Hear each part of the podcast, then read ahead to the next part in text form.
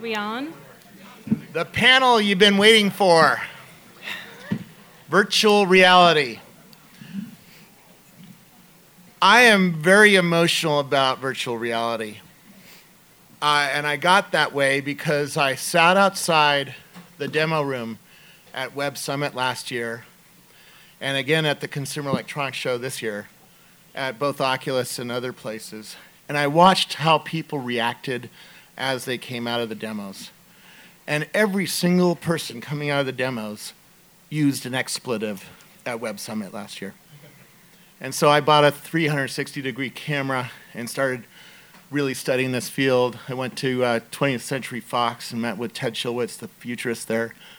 Uh, I've made friends with uh, GoPro's executives and Jaunt and other companies. Um, went to Rothenberg Ventures, who's uh, investing a lot of stuff in this, and made lots of friends and had quite a few panels over the past few months like this most people uh, haven't experienced yet uh, a high end, recent model headset.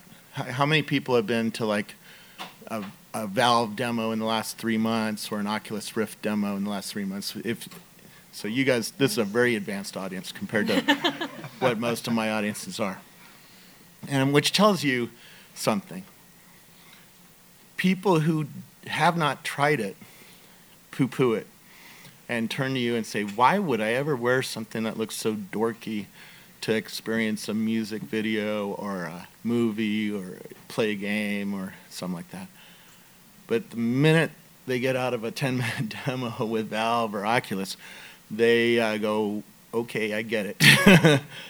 and that's where I want to start out. Let's just set some context for what's, what are the distribution platforms that are coming, uh, and how big do we want to think it's going to be? Because if, if people don't have headsets, uh, the rest of this panel won't matter, right?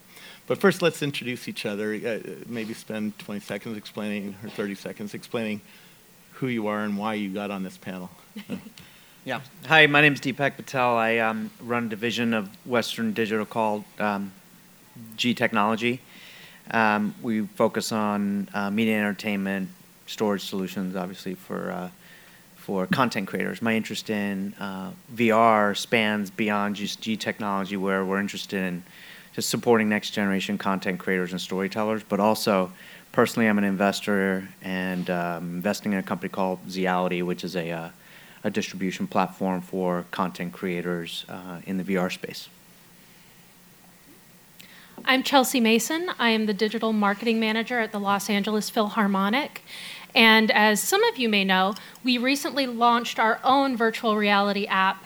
The app itself was called Orchestra VR, which is available in the Samsung Gear VR store, Oculus Share, and newly on YouTube.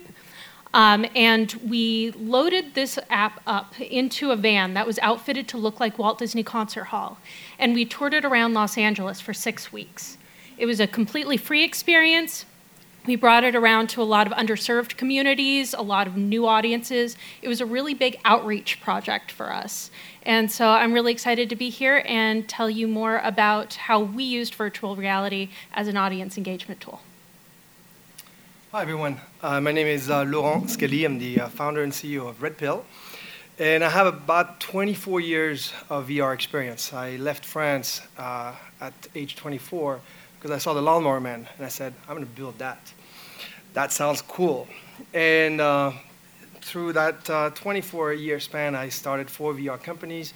Uh, the last one built really advanced uh, multi user VR simulation uh, solutions for the US Army. I had the pleasure to introduce Brendan and Palmer, who started Oculus. And um, the last two years, I essentially had the luxury to be able to focus on the two things I love the most the first, clearly VR. The second, music. And uh, I've put a lot of thoughts as to how do we bring music into the world of VR.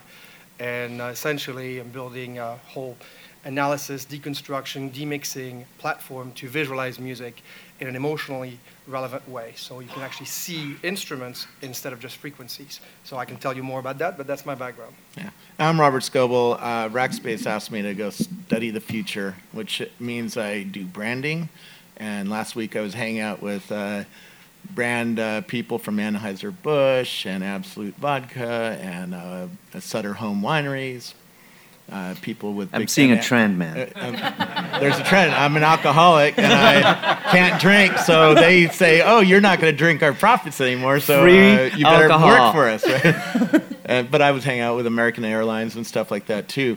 Um, these these brands are very interested in VR uh, be, because it lets them do a new kind of experiential marketing. We can talk about that later.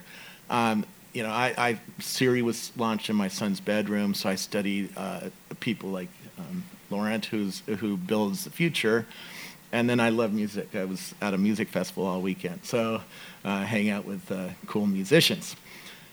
So uh, to wrap that up, so uh, let's just talk about distribution. Um, you know, um, at the bottom end, um, uh, the New York Times just released a million of these Google Cardboard uh, headsets, and Absolut actually took the open source plans and distributed a bunch to their customers. And I'm hearing a lot of that kind of thing. I think you're going to get 15 headsets by the end of next year. It's going to be like the new AOL CD, if anybody remembers those things, right?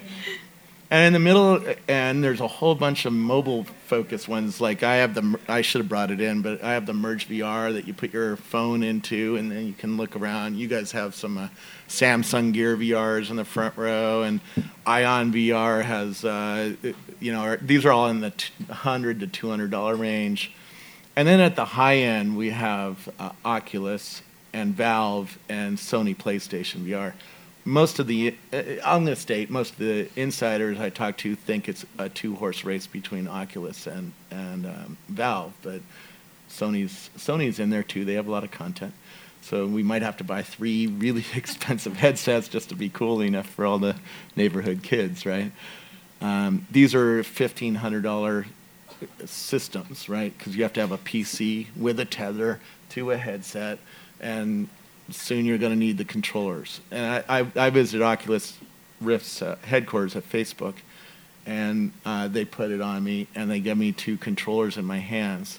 And uh, a guy went next door and put on his, and I could see him across the table, and I could punch him, I could shoot him, I could throw a football at him, I could uh, do an arrow and pluck that. I could play ping pong with him. A Back and forth. Eh, you know, violence and all that is fun. But, you know, we can play ping pong. We can m- manipulate toys. Like they had a toy train on the table, and we could play with that together. So it's mind blowing, right? When you're in one of these social experiences. You guys have had some of that kind of experience. Tell me, uh, did I lay out the context of the distribution well enough, or are there holes in what I said? I, I mean, I think there's there's distribution and then there's consumerization. They're almost two separate things. Um, there's fundamentally um, cons- user experience and all this is kind of being disrupted as we speak. Is it content? Is it gaming? Is it some measure of both? Yeah. Um, and and how that gets experienced is through a variety of distribution platforms, whether it's software platforms for. I mean, most people on the planet don't even know they can do this, right? You know, let alone putting on a head-mounted display and experiencing it in different ways. So I think you know when we think about distribution, there's distribution of content and engaging with that content in new and interesting ways. In terms of consumerization, there's consumerization efforts as it relates to products that are coming out, whether it's the Sony Morpheus or Oculus or HTC stuff or whatever, Samsung Gear VR.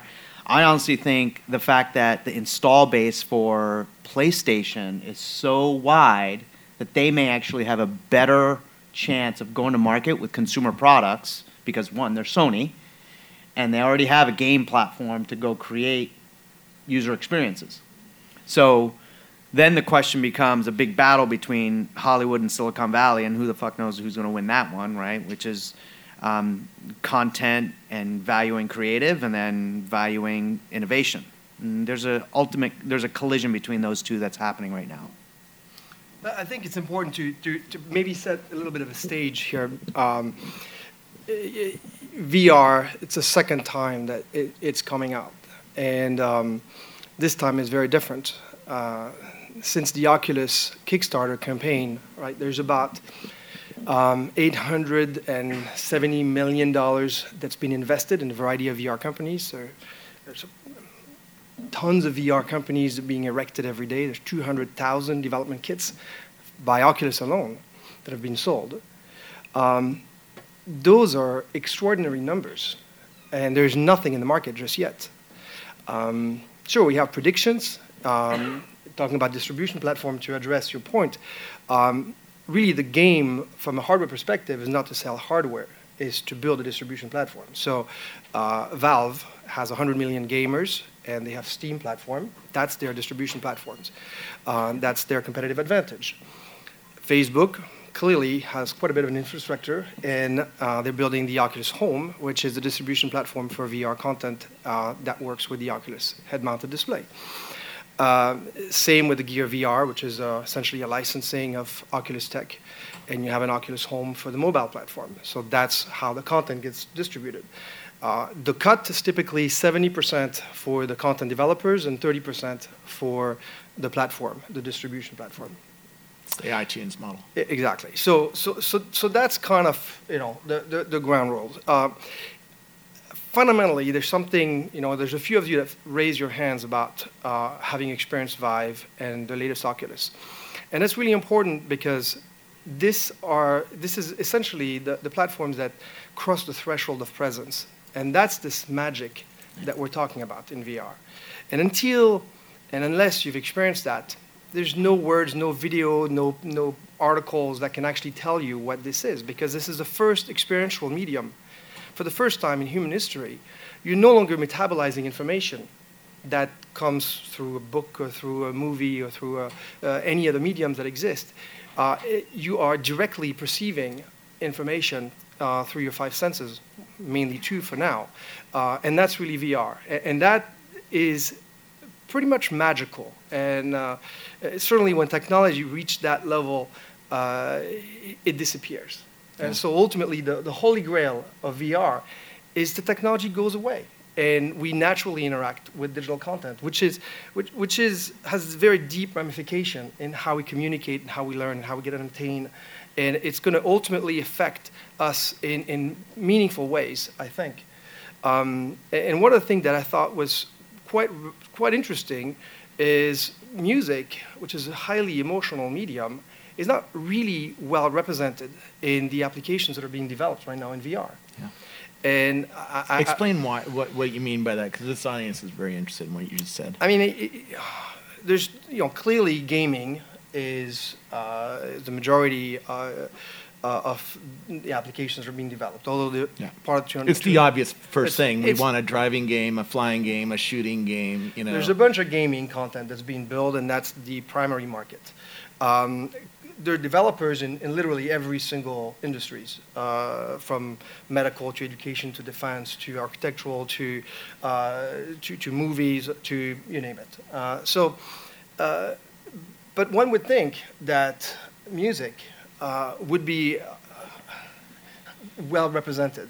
Yeah. Um, and there are some really cool stuff that's being done, but you know, it's a it's a small minority. Now, most of the sizzle reels from Jaunt, who makes these cool, uh, really expensive cameras, or NextVR, or uh, even the headset, they all have music. So, uh, how, um, you're trying to differentiate from capturing a, a, music performance like at Coachella or something with a, a 360 degree camera and maybe four or eight microphones to something else. Where, where are you going with this? Okay, so. Uh, basically there's two types of, of content for VR, right? You've got the live action content, um, whether you put a camera and you capture a, a live environment. Um, and we can talk about that and some of the restrictions and some of the problems. And then you have uh, computer generated visuals. So it's real time. Uh, in the case of presence, there are certain rules. You need to have 90 frames per second. Uh, there are certain things that need to happen in order to have this perception of uh, this world that is, that is anchored uh, physically around you. Uh, so those are two main categories of content. Uh, they're mainly what I've seen in, in music-based content has been of the former. Uh, you put a, a, camera somewhere and you capture. There's a really interesting piece from Paul and Felix uh, uh, that captured this really intimate moment with this musician uh, in Montreal. Uh, and you see him really go through his creation process, and you're, you're in his loft. And that's just really like you're sharing that moment with him. That's really amazing. Um, I'd love to see more of that. Uh, clearly, the presence right now is achieved not in live action, but in CG content, real, real-time CG content. That's where you, you cross that threshold of presence. Yeah. And in, in that world, there's very little that I have seen. Uh, there's you know few things that uh, are interesting. There's a great music visualization like Surge uh, that, that I like quite a bit. Uh, but there's, there's, you know, it would be nice to, to see more efforts. It seems like you're defi- defining a new art form. I mean, I, have been to Coachella in the Sahara tent, and uh, where you have these LED screens all around you, and lasers, and and uh, surround sound. You know, multi-channel sound, so Skrillex can put sound uh, instrument playing over here, and then over here, right? And and it's all very enjoyable. But it sounds like you, you're trying to describe a world that's more like Minecraft, where I build a virtual world and I can make that world react to the music and do things, put put video uh, layers on it. Uh, that where I'm going? And then I'm going to take it to the orchestra because I think she's uh, chomping at the bit to build something like this, right? I mean, well, if you're, if you're asking what I'm building, yeah. Uh, I'm building a platform that I've never actually talked about. It's the first time that I'm talking about it. Uh, but I sp- spent two years building this technology that deconstruct stereo into stem in real time and analyze the stem so you can create uh, visuals that are correlated to the actual instrument. Uh, so it's a, it's a music platform that musicians could create curated experiences. Uh, DJs or musicians can do live events and have visuals that correlated by instruments.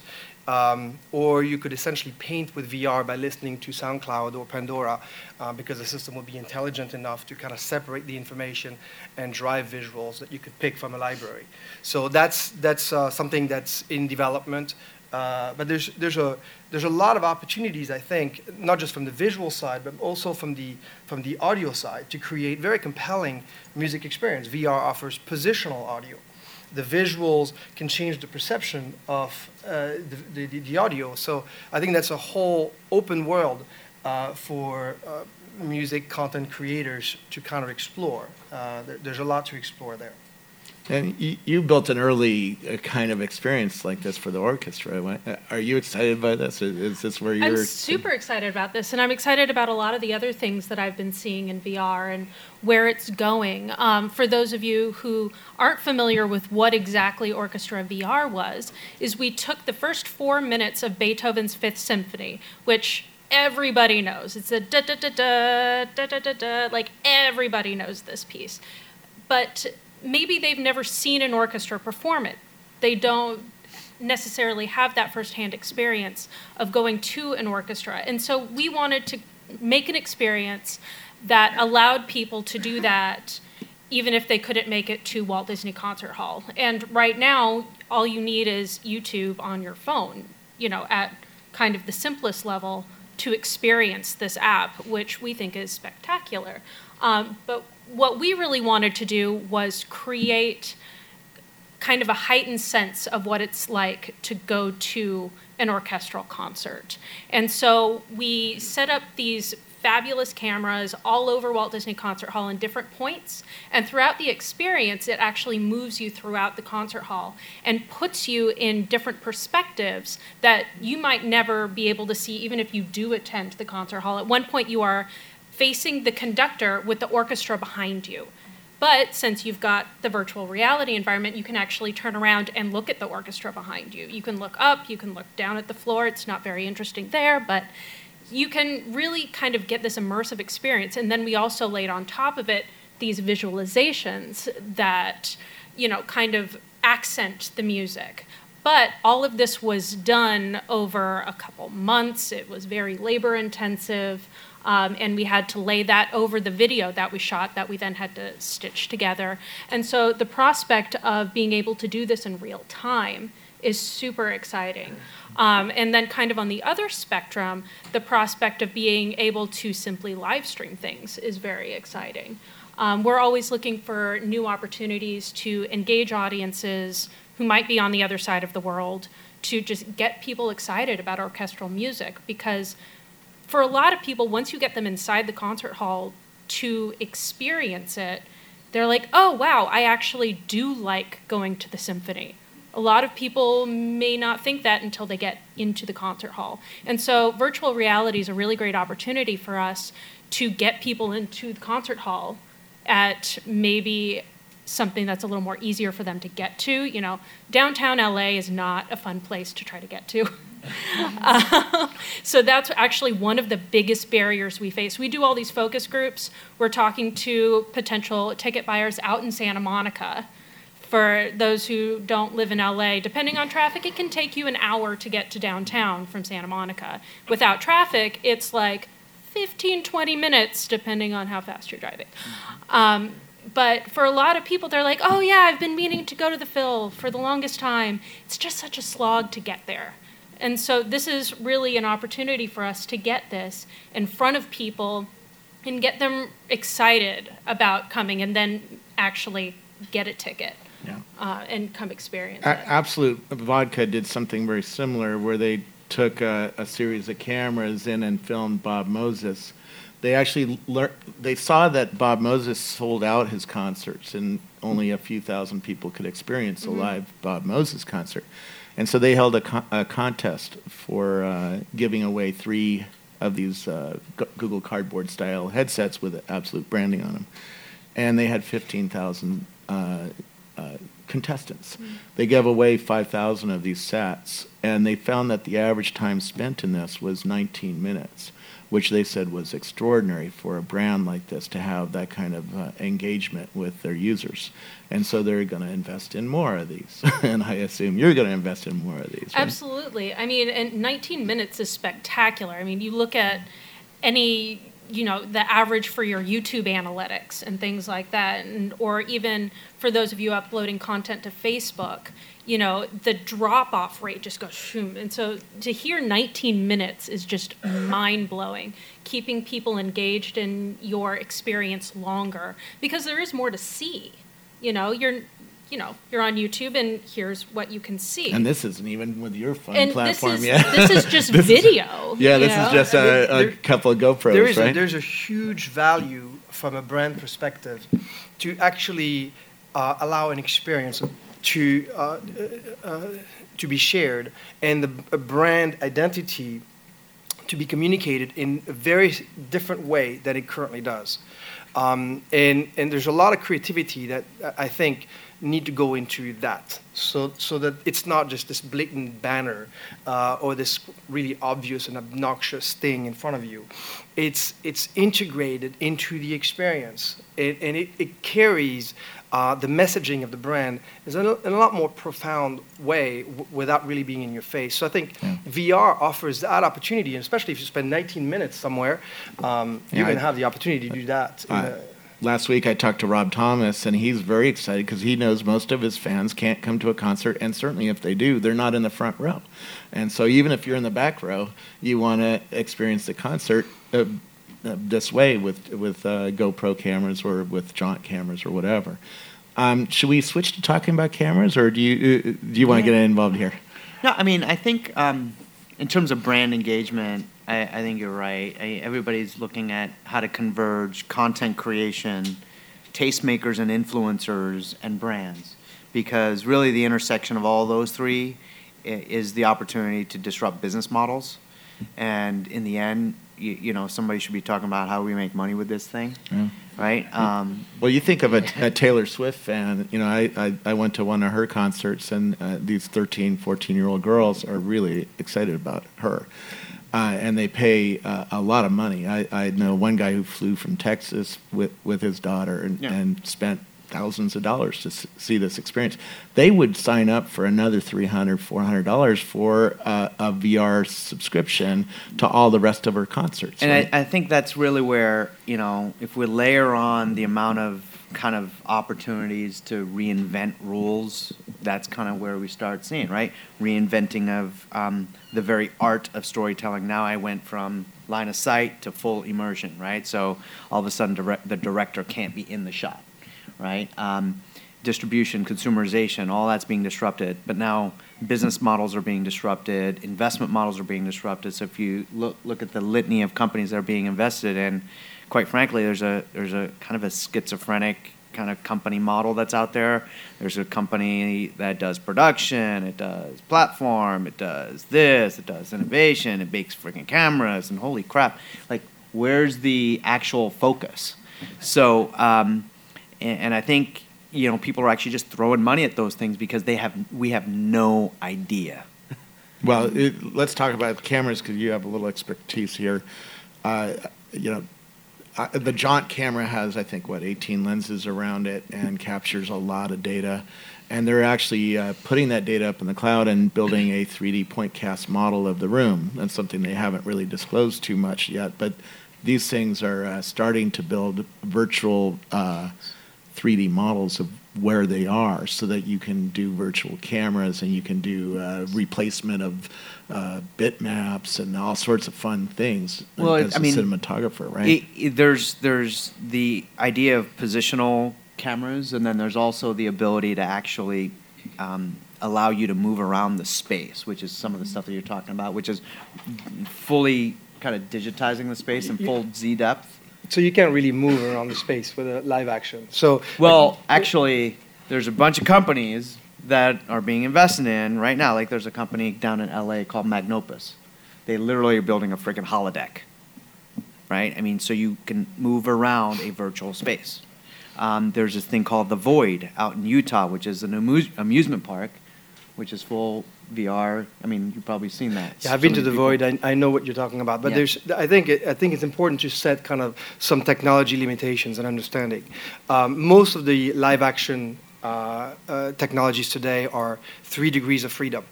So um, you could be 3D or 2D, but it's from a fixed point in space that you're looking around, right? Um, that's 99% of the stuff that you see right now. Yeah, if you have a Um, Ricoh Theta camera Yeah. and you hold it up, you're you're viewing the world from that point. There, right? there, there is, you know, whether you have, uh, you know, one lens, uh, 20 lens, uh, multiple cameras, that there's all kinds of configuration, but it's the same concept.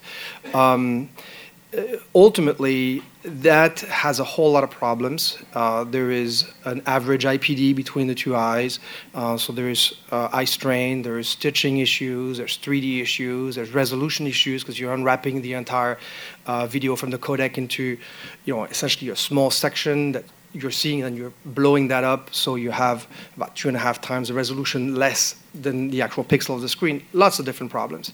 Um, ultimately, for live action, you want six degrees of freedom. You want something that's comfortable. And there's very, very few um, of, of these cameras or some of that research. And, and clearly, Lytro last week announced uh, one of these cameras, and I invite you to look at it if you're interested in live action. Um, uh, and you know, if you know the whole Oculus history, I would kind of equate the state of uh, live action to DK1, and uh, uh, you need to get to the latest version uh, to have really a sense of comfort into a live action based world. Uh, there's a bunch of technology that allows to capture real world environments. Uh, there are uh, they're static. And so you can navigate through a static real world environment that exists. Um, and then there's a different pipeline, which I like very much, called photogrammetry, where you can actually have Microsoft released uh, uh, technology, it's not available yet, uh, where you have about 100. Uh, 160 cameras that are focusing on a user, and it generates uh, basically a 3D model of that user with the mesh along with the textures that you can insert into a 3D world.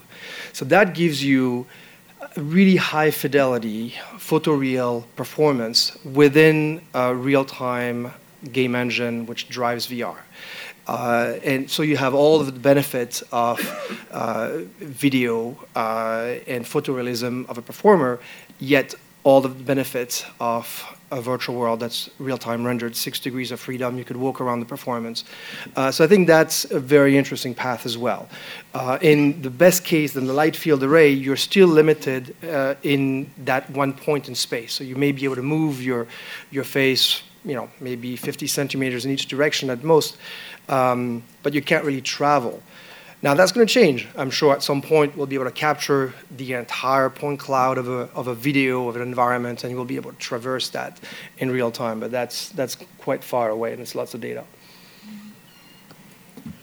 We have a few minutes left, so I, I think we've sparked a conversation. I hope uh, if you guys want to get involved with this, yeah. Some, Uh, uh, wait for the microphone so that they can record it. Can you talk about some of the technologies that are on the horizon, like Magic Leap or HoloLens? Sure. And what you see for those? I can I can kick it off, or you can. I, I You mean. I, I would say that um, AR is very exciting, uh, but there's a lot of technical hurdle to AR being uh, uh, widely adopted. Uh, a lot of these hurdles are going to be solved in VR, and additional hurdles need to be solved in um, in, in the AR world. Uh, So clearly, explain what AR, just in case anybody doesn't augment- know what AR augmented is. reality. Um, So you're looking through a pair of glasses into the real world, and they're putting a virtual image on top of the real world. Correct. You're overlaying computer graphics inside the real world. Um, uh, the, the state of the art in AR right now, like the HoloLens, is extremely small field of view. It's you know 30 odd degrees field of view, right? Uh, versus the uh, compelling element of presence is this ultra wide, immersive uh, field of view. So um, uh, the form factor, the field of view is going to lend itself to certain types of application. I happen to think that there's amazing application for the HoloLens for training and industrial applications, medical applications, but I don't really see someone playing Minecraft with the HoloLens the way it was actually displayed. Uh, I think you're going to need to demos are overselling it, aren't they? yeah, they? clearly, yeah, because you're seeing the entire world, uh, you know, from, from a third-party perspective. But really, as a first person, you only see, you know, this little thing here. So uh, you're going to need to, to to really cross a number of uh, technology barriers before you can actually have AR uh, as a uh, as a consumer device that's widely adopted. Uh, it's going to be a huge business, but it's going to come after VR. Uh, so that's my take on this. Yeah, and I agree. Explain it well. Anyone? And then we'll get to you. You, you guys were talking about adoption for this and um, kind of the possibilities for where it's going to go. I think you're right. 3D rendered is going to give you more possibilities than live action. Um, we're playing around with live action a lot because I saw this and said, you know, this live action video, you don't even have to have a headset. You were just holding your phone up and looking into a window in the world. And I feel like that becomes a really big on ramp um, for people to start yeah, for people to start to use this. Because then they first look at it like this, and then eventually they'll put it into their headset, and then at that point, maybe they start going deeper. Do you guys kind of agree with that? It also means you don't have to have a controller, which, if you're mass market, I, I think there's a there's a very large business for live action VR. Uh, yeah, I- there's no doubt about that. Yeah. Uh, My friend uh, runs innovation at the Golden State Warriors. They sell hundreds of thousands of jerseys to Chinese people. They're putting live 360 or 180 degree cameras on courtside, and they're going to sell uh, access to those cameras over in China, and it's going to be a sizable business. Um, have kiosks in all of the shopping centers in China so that you can watch it. Yep. And and I, at the IndyCar race, I saw cameras that do 180 degrees. Uh, Peterson Automotive Museum that's being built in Los Angeles. When you walk in, there's going to be a VR display that goes ha- halfway around as you walk in, and it's done with uh, I don't know 10 GoPro cameras that they uh, are stitching together. So there's a lot of innovation, a lot of things coming. I I like live action because. I want to take you into Coachella, into the middle of the Sahara tent, and the only way I'm going to be able to do that is with a live action GoPro camera sta- setup, right? I mean, Um, y- you know, we have to be realistic about this thing, right? I mean, this is there's a long tail to this thing. We're building this thing for actually the next generation. I have a seven-year-old daughter, and she doesn't actually. I mean, her view of content is going to be completely different than ours, and so we can't imagine what we're trying to build for now. We have to be imagining what we're building for the future. It's funny, we- my, you know, when she was two, she would literally walk up to the TV and start doing this, right? Like, like it can actually, like it's the phone. Um, my two-year-old is he looks at a phone and just starts looking around like this, like expecting to look around, right? And so um, there's billions of people that have smartphones, so that is the on-ramp. Down the road, there will be opportunities to walk around physical objects and those types of things, but there's a, there's a very long horizon to this thing. Yeah. It actually requires a, a strong collaboration between creative and innovation. Yeah. Uh, Philip Rosedale, who built Second Life, told me he way underestimated the long term of the web and way overestimated overestimated the short term. And he said people are going to do the same thing with VR. The short term, the next 18 months, is going to seem slow because how many people can get that 15 minute demo to turn into a raving lunatic like I am? Right. about this stuff, right? And maybe that number is 400,000 people. Maybe it's 100,000 people, but it's a finite number of people in the first year, right? Thi- but long term, that number is going to double every few months, and it's going to go crazy at some point. Things haven't even been invented yet, like haptic response. Like, how do you actually control something from within a virtual environment? There's still people working on that. I mean, Yeah. sure, you can have these This wacky table stops my hand, right? Right. It I mean, doesn't stop my hand in virtual reality. Right. So haptic response, user authentication, you know, social engagement. None of, none of that stuff's kind of anybody's thinking about right now, or they're thinking about it, or you're actually in the audience right now thinking about it. Yeah. So, um, And kind of to the flip side of what you're talking about, the one thing that uh, we realized as we were building this app, you know, we built it for the Gear VR, we built it for the Galaxy Note 4, is that in, now it's on other platforms, but we know full well that what we built is going to be obsolete very quickly. Mm-hmm. You know, this was really kind of a one shot opportunity for us to, you know, see what kind of quick hit we could get out of it and what kind of Yeah. tail would come of it. And that's why we were so excited to be able to get this on YouTube now that YouTube is cardboard enabled because we have the opportunity, you know, a lot of people don't have this tech yet in their homes. You know, we want to reach as many people as we possibly can, and so we're excited to go where people are right now.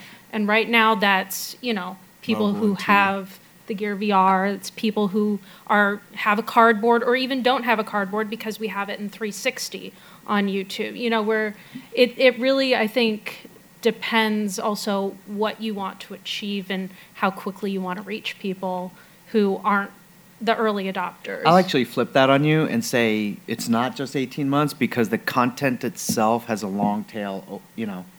Because think about it SpongeBob is not in 360. There's the entire libraries of all video are not 360. Yep. Everything has to be reshot. Well, Everything. If you don't need you to wanted to recreate They that, it, right? You don't need to reshoot it. You're going to have new entertainment styles. That's right. Yeah, and new I- I- I- stars and new distribution companies and new uh, brands that come along. I, I talked to Discovery Channel last week, and they're investing in a new uh, 360 channel like they did for HD. Remember, Yep. they did the first uh, HD video channels, and that's what got us all to buy the HD TVs. And uh, it's coming along. Yeah, yeah. I think No, it's no, no important. question. it's important to note that this is a new medium, so you can't just take existing content and convert that to VR. It doesn't work with games. It doesn't work with movies. It doesn't work with, uh, with, with, with you know. It really, you have to think about how to use that medium. I, I know, but what I'm trying to do is describe that fundamental brands and franchises that are known have to reinvent themselves using the new medium. Yeah. Right? So, Yeah, even All Call of X-Men. Duty has to re- be re-engineered. Call of Duty, everything, right? right? Listen, ev- everyone So- right now is experimenting, and you're absolutely correct. Filmmakers are experimenting uh, that the visual grammar on how to tell a story. and the interactive grammar because uh, Ted Ted Schilowitz t- showed me a movie where the movie's actor actors changed their behavior based on where you looked. right? We ha- we don't have movies like that. Movies we watch are from start to finish, and Uh, we don't think of the movies I'll- changing. I'll tell you- I'll tell you a story that about- guy, and he's going to start speaking, right? So Oculus Story Studio, for example, uh, is doing experimentation on how to tell a story using computer-generated uh, content, right? And the interesting part about one of the things they found out is that the length of these experiences is not fixed. The length is variable. And why is it variable? It's because we want to tell a story. So we're going to wait until you look in the direction we want you to wait to actually trigger that action, right? So there's certain rules that are changing because of you know the, the, the context of storytelling and the fact that we want to get your attention. So there's audio cues, visual cues, timing, weight, all these different things are now built into these experiences in order to carry the story. So uh, we have a few uh, guests who are going to come up. Let's take He's- a couple more questions, then we have to get the guests up here to uh, show you some cool stuff or talk to you about Awesome some stuff. Uh, hey, I'm Jason Aswar. Uh, Hey, how are you also did uh, VR 20 years ago, and uh, you know loved it, and then it crashed, and then I was in gaming for the next while, which is kind of where 3D real-time 3D went. Uh, now I'm working with uh, a couple of awesome folks, Tim Quirk, uh, who's at Google Music, and uh, Brian Calhoun. And um, we're building a platform that lets artists take their album and turn it into an app. But because we build it on real-time 3D uh, tech, uh, we also have the capability for 3D video, 360 video, that is to say, and real-time graphic stuff. And so the way we're looking at it is uh, how do we uh, service the needs of content creators and artists um, who are going to be both producing the traditional method and are bridging into this new way? And so that's kind of the question I'm putting to the panel. Like, as you guys are working in this space, what do you see as like the biggest needs and like the best way for folks who are like in our position to help address those needs? So um, I use the Unreal Engine, um, uh, which which is the, the, the, high-end authoring tool for, for VR right now. Um, it used to be very expensive to license, and in March, roughly, uh, uh, they made it free, five percent of uh, the revenue. Since March, there's about a million people who downloaded the Unreal Engine. So a lot of people are, you know, amateurs or professional learning that tool. Um, I think what we need to add i- as a value in a distribution platform is uh, essentially removing the barriers of entry, providing what I like to call Lego blocks that you could bring without really even understanding an engine like Unreal. Like a lot of people are going to learn, and it's going to be awesome, and they're going to create content and contribute in more meaningful ways. But we want to have a lower barrier of entry, uh, and I think that's what's going to really enlist uh, musicians and artists and DJs to actually contribute uh, to the VR revolution. Is when the barriers of entry is dramatically lowered. Uh, and so that could happen in many different ways. Uh, so that, that's my take on this. I think for you, you should be thinking about um, reinventing economic models for your artists, right? And also interesting go-to-market uh, models, effectively growth hacking it. Because what I'm hearing you saying is that you're you want to create, um, allow artists to become brands of their own, and and drive revenue. And so you you fundamentally need to look at the economic models of how all of the players get. I mean, same money, just got to get divided up in new ways, in different ways, right? And um, and then how you can affect growth of that.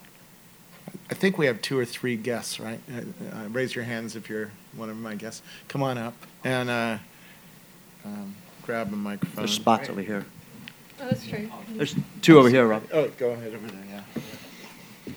And introduce yourself and uh, what are you doing in the VR space? Uh, yeah. Hello everyone, my name is Jason, and I'm in the uh, founding team and head business development for Interspace VR. And we're doing a uh, music VR experience. Uh, you can think of it like uh, Minecraft meets uh, Guitar Hero in VR. So you get to create your own tracks and share it with friends. Uh, we have a demo right outside, so you can you know come and check it out. And it's called Playhead. Very cool. Cool. Uh, I'm Derek Brinkman, and I'm the CEO of Sphere VR. Um, Sphere VR is a full service VR studio. Um, our focus is really about making VR live action accessible, um, both to people who have great content to put out there and also um, to the consumers for it. So, you know, I had, I had asked that question about onboarding people. We definitely see live action as being a great onboard, um, a lot of mobile focused stuff. Um, so, some of the first items that we've done, we're doing a Joan Jett um, live action app that's going to have a combination of uh, concert footage and also behind the scenes. One of the greatest things about some of the VR live live action video that we can create is that it gives you access to places that you would otherwise never have access to go. Um, we kind of look at it like we invented a teleporter, but it doesn't work the way that we thought it would in Star Trek. We're teleporting experiences to you rather than teleporting you to experiences. So that's our focus. Very cool. Cool. Yeah. Sorry, hi, I'm Alex Chung. I'm with Vantage TV, and we are focused on bringing great VR live events to fans. And so, what we want to do is really enable fans, whether they're at the event or they're not able to attend the event, with VR to gain better access. So, for people that are at the event, can we give them that best in the seat, uh, best best house in the seat experience? um, so that they can feel like they were actually in the front row. And then for people that weren't able to t- attend the event for a variety of reasons, it cost too much, the timing of the concert, um, the location of the concert wasn't in their area, they have kids. Um, maybe they're young and they can't afford it. You know, can we enable them to enjoy these events in an immersive way with their friends in a very social way? So we're enabling people to watch concerts and actually be able to chat with each other, up to 10 people in a group, and actually enjoy the concert together, as well as other social features that we're working on. We came out of stealth mode about four months ago, and we have done live streaming um, at music events at uh, Austin City Limits, uh, Lollapalooza, and Outside Lands, and we're working on our consumer-facing app, which will be coming out in December. And we're doing demos as well outside. Very cool. To the three newcomers, uh, did we not cover something that we should cover in the last few minutes? I'd say one thing that I found, because we've given thousands of demos to users, and you know, I, I get a question once in a while where people say, "Well, you know, 3D TVs seemed like it was a big push and a hot button a while ago. What's so different about VR and 3D TVs?" And I'd say the big difference is that um, what I found and what we've experienced is that 3D TVs seem to be pushed more by OEM manufacturers and figuring out new ways to reasons to buy a new TV, whereas what we're experiencing is the people that experience VR um, love it. And it, it, it's overwhelming how excited they are for this experience, and they're craving content right now. And so I think, you know, being in the space right now, there's the advantage to take, uh, to look at the market that's very early and capitalize on that. Because right now, quite honestly, the, the bar is probably fairly low in terms of the experience that people are expecting, but that will change as the technology uh, advances and people build better and better experiences.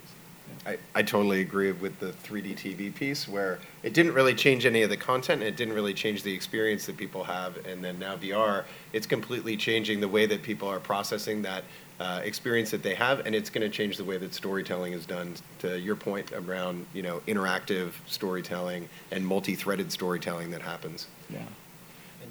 I would say I'm really super excited about the um, collaboration between you know LA and uh, San Francisco. So the innovation and the creative, um, you know, doing this stuff that you're doing, Laurent, is awesome. Um, you know, we've talked about working together, so let's make that happen. Actually, we, we are. yeah, yes. You guys are you guys are using my tech and friends. Um, so yeah, I'm super excited about that, and uh, I think it's just going to continue to happen more and more, and uh, it's it's going to be it's great times. Exciting. Any other questions? Uh, you. Both of you. Okay, cool. Hi. Um, I'm Ellie Lassick. Um, hey, Robert. Hi there. Um, so in general, I haven't. We talked about the lawn tail camera technology. So what, uh, Chelsea? What cameras were you guys using? We used, let's see, we contracted a company called Secret Location, who was fantastic, and we really enjoyed working with them. Um, and they actually did all of that production for us. I believe what they were using, and you actually spoke with them, so you might actually know what in more detail what they were using. But it was this crazy GoPro rig that I believe they custom made themselves. How many Um, cameras did it have? Do you remember? Was it six or 15? Yeah. I think it was eight. It was eight. Uh, 360 Heroes or something. Yeah. So, yeah, yeah. I have I, I have a, a Freedom 360 uh, 3D printed rig that costs about 700 bucks, and then you get six cameras, which is three thousand dollars, and then you get Kolor software to stitch the cameras together, which is almost a thousand dollars. GoPro just bought that company. Um, and then you have to have a monopod or two, and you have to have batteries, and you have to have battery chargers because you have to charge six GoPros without taking them out of the rig. So I spent so far about fifty-five hundred dollars, and that's a pretty mid-end camera. Now the camera prices are about to go down because Sphericam is coming out with one for fifteen hundred dollars. Um, and Ricoh Theta on the low end is under $500 with two lenses, and GoPro is coming out with two cameras in the next six months. Uh, one that has two cameras, one that has one chip, and then the, the big one that has 18 lenses. I think they even added a new six camera one that they're working on too. So there's about to be a onslaught of new cameras coming out. On the high end, we should, we should talk about uh, about that Lytro a little bit more. By the way, Secret Location won the first Emmy for VR. It wasn't for ours, but we're, we're waiting to win a whole bunch of stuff for our thing Right. with There them you too. The point is like, clearly, we still haven't found one ubiquitous platform No, or no. camera that enables, I mean, it's And kind of every crazy, right? every Thank you. month, literally, there's a new camera. I mean, in the last two weeks, we've seen Jaunt announce a new camera and uh, Lytro. Lytro, um, for those who don't know, Lytro came out of Stanford University, and uh, uh, the DARPA project that they were trying to solve was uh, they wanted to see through bushes. And they built a grid of cameras and algorithms to join those grids of cameras to see through the little light uh, p- pokes that are coming through a bush and then they shrunk that down and they put little grids on top of sensors.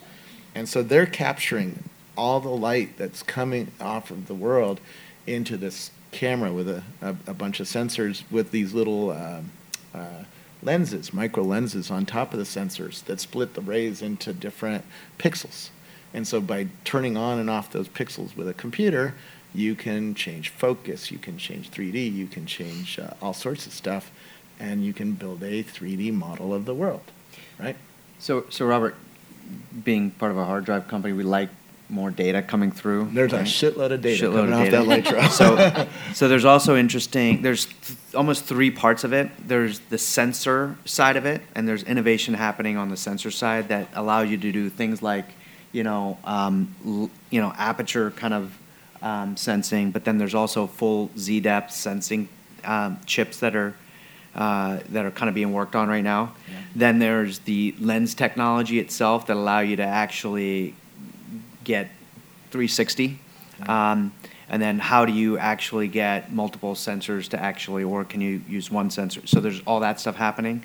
And then how much um, can you work, can you offload off of the computer and the processing to actually get the data, stitch it together live, and then get it out of the device. So all of that stuff, each individual component is being, you know, there's innovation that's happening across all three of those. And then people, there's some, there's some early stuff like the Lytro still early, like kind of to your point, you said that it's kind of DK1 phase, but there's other stuff down the road. And again, this is five, six year arcs to this stuff, right? Yeah, So, so that's kind of what's happening. We're at the very beginning. Yeah, I mean, I, I, want to capture one terabyte per frame. That's 60 frame, frames. So I mean, that's what I care about. At Coachella last year, there was two 360 cameras. I had one of them. Right. I- Out of 200,000 people. That ain't going to be the same next year. No, I want to create a different problem.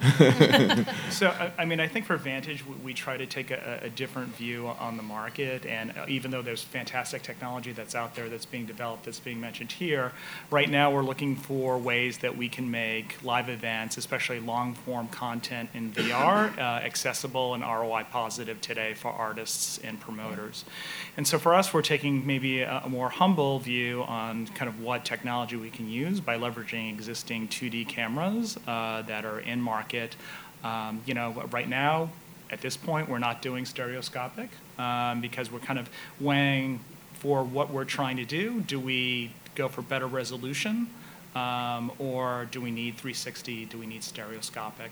And right now we're finding from user feedback that leveraging existing 2D uh, UHD cameras that are available in market um, is working out pretty well so far, but certainly as the capture um, equipment, both on the hardware side and the software side improves, we'll be looking forward to that as well. We, find the same thing, that most of the people that look at the content that we're creating prefer to look at it in 2D rather than stereoscopic. And I think stereoscopic is going to improve over time, it'll less, it'll look less like a trick. Right now, it just kind of looks like a trick. You don't really get immersed into that world. Um, but it'll be interesting when the cameras and the software really start to meld together and it stops becoming a decision of, oh, which cameras am, am I going to use? And then what's the stitching software that I'm going to use? And it's one, you know, nice bundle that comes together and Google's doing that, Jaunt's doing that, all of these companies are doing it. So I think that's going to also result in a lot of creatives having a lot more accessibility to it. I mean, our company is a combination of a documentary filmmaker, uh, myself that comes from the tech world and product development for mobile applications and an entertainment executive. And you kind of have to have all of those pieces right now. Probably in another year and a half, two years, you don't need to have someone who's quite as technical there and it'll be the creatives who can run with it on their own. Here first. So uh, this has been really inter- interesting and enlightening. Um, but one thing has surprised me. As we talk about content and innovation, no one has mentioned porn.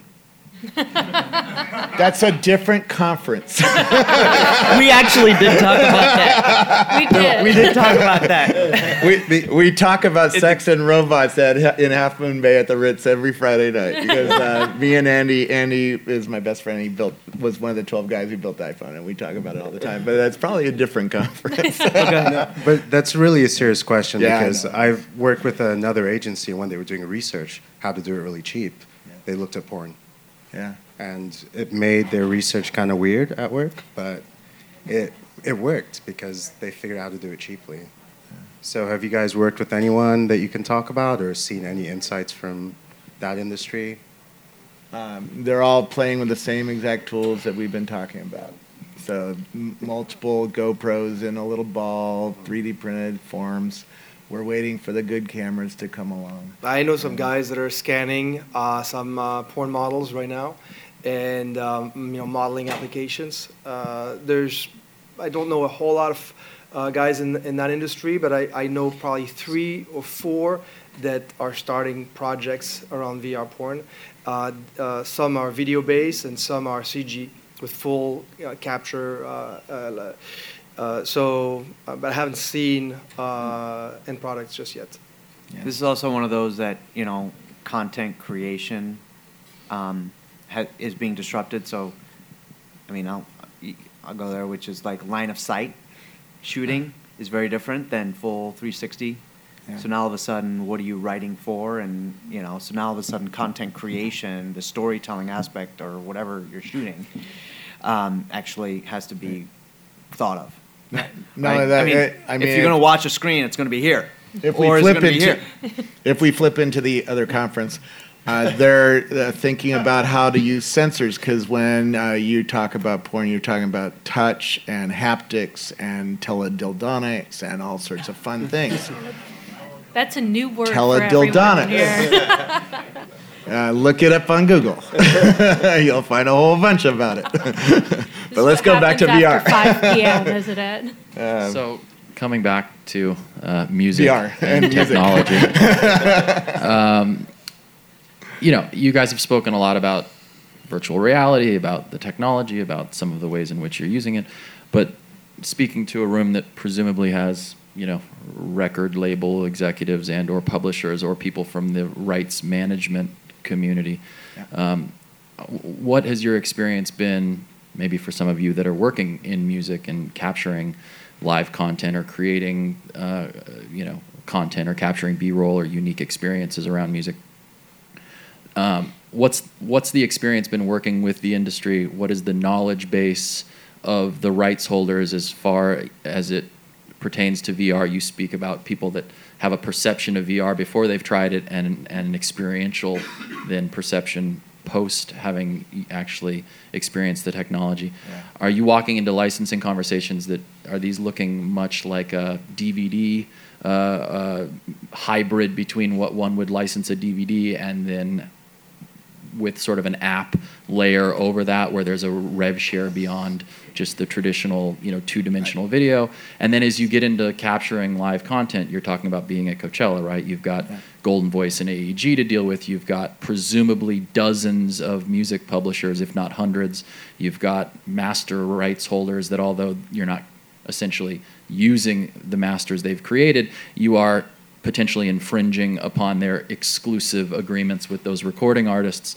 So you now have And YouTube. potentially, yeah, YouTube YouTube has has, the exclusive- right to distribute at Now some they didn't let me jack into the soundboard. Yeah, um, so they did let me carry the camera in. I got permission to do that, but Yeah. they didn't give me permission to jack into the soundboard because that's YouTube. YouTube yeah, so that. YouTube has bought those rights, right? Yeah. So you're now potentially dealing with what is the most arduous and and you know complicated uh, and to put it lightly, you know, uh, very sort of too many chefs in the kitchen type of arrangements. Um, a- how are you guys dealing with that? What's your experience been dealing with the industry? How are you? I'll kick it off because I was just hanging out with some of the uh, the top music uh, executives at Live in the yeah at live at live in the vineyard with Claire Parr, and they're all very interested. Uh, they're going to treat it probably like they treat video rights, but again, there's conflicts there, right? Because Goldenvoice has already given away the video rights to, or sold the video rights to YouTube, and now I come in with my camera, and it's like, oh,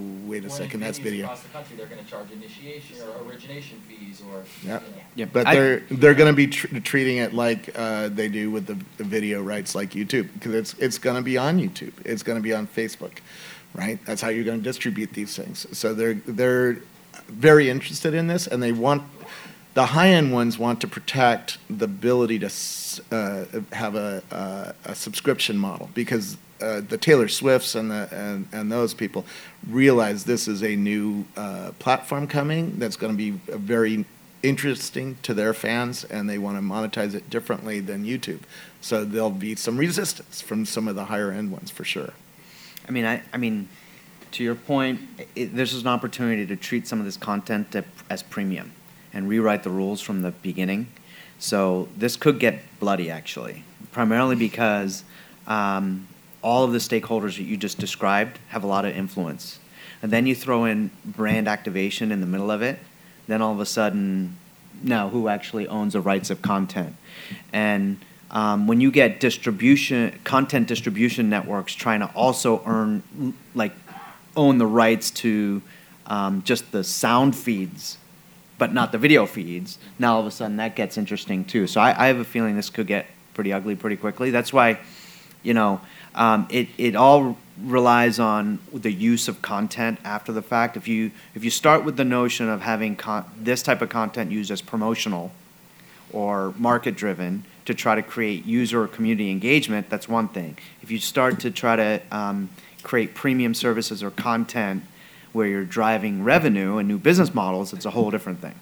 Yeah, and, and most of the businesses that have tried this in some form or fashion, be it through app distribution or through, you know, uh, dating years ago, not VR specifically, but just the capture and distribution of live content. The reason it works for YouTube is because they're YouTube uh, and because they have the financial backing of Google and the distribution of, you know, of billions of people. I'm- so, so they can go in and, and solve a lot of the problems with all the various stakeholders because they have the financial means and the distribution and it's easy to say oh yeah google people will go on youtube and watch if you're a startup in this space i just am curious for you guys how you're tackling that With your YouTube comment, though, I th- I'm seeing a quiet kind of like groundswell of people who are starting to hate YouTube. You know, primarily because there's video of cats up there, and then there's merged with like, you know, premium content. So there's a lot of there's uh, there's kind of a But- but no one That's else the in- biggest distribution. yeah of no one else in, no one else in the room can put coachella on their front page and have the magnitude No or question. volume of, of influence that youtube has Yeah, I, I, I think don't. that's a fact I don't see people hating YouTube. I see people.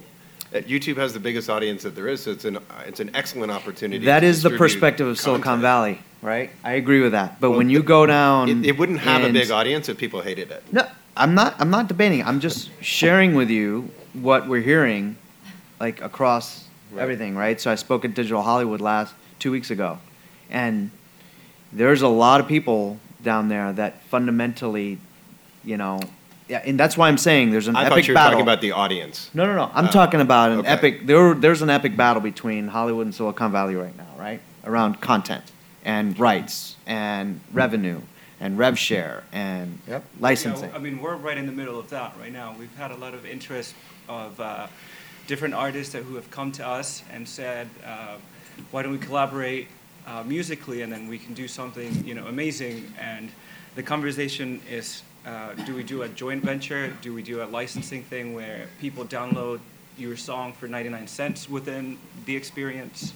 Um, all of that is, you know, we're battling it out as it is. So we have no idea how it's going to turn out, but. uh, So we're already six minutes over time, right? Yeah. Um, I was actually curious to hear from you because you guys, Yeah. it sounds like. Can we have one, so- one last question, one last Yeah. answer, and then uh, w- w- we'll be around. So this this will be a multi-year conversation between all of us for Yeah. sure. So yeah. just real quickly for Vantage, I mean, we've been lucky enough to work in close conjunction at the events with uh, Samsung, which has been a major sponsor that has had certain rights access to live stream the event, as well as working in conjunction with C3 Presents. Uh, in terms of like VOD, I think you're right. I think it is complex. I think that YouTube, the way that I hopefully view YouTube in the future, is that it's a fantastic marketing channel to let people know that this VR content it exists.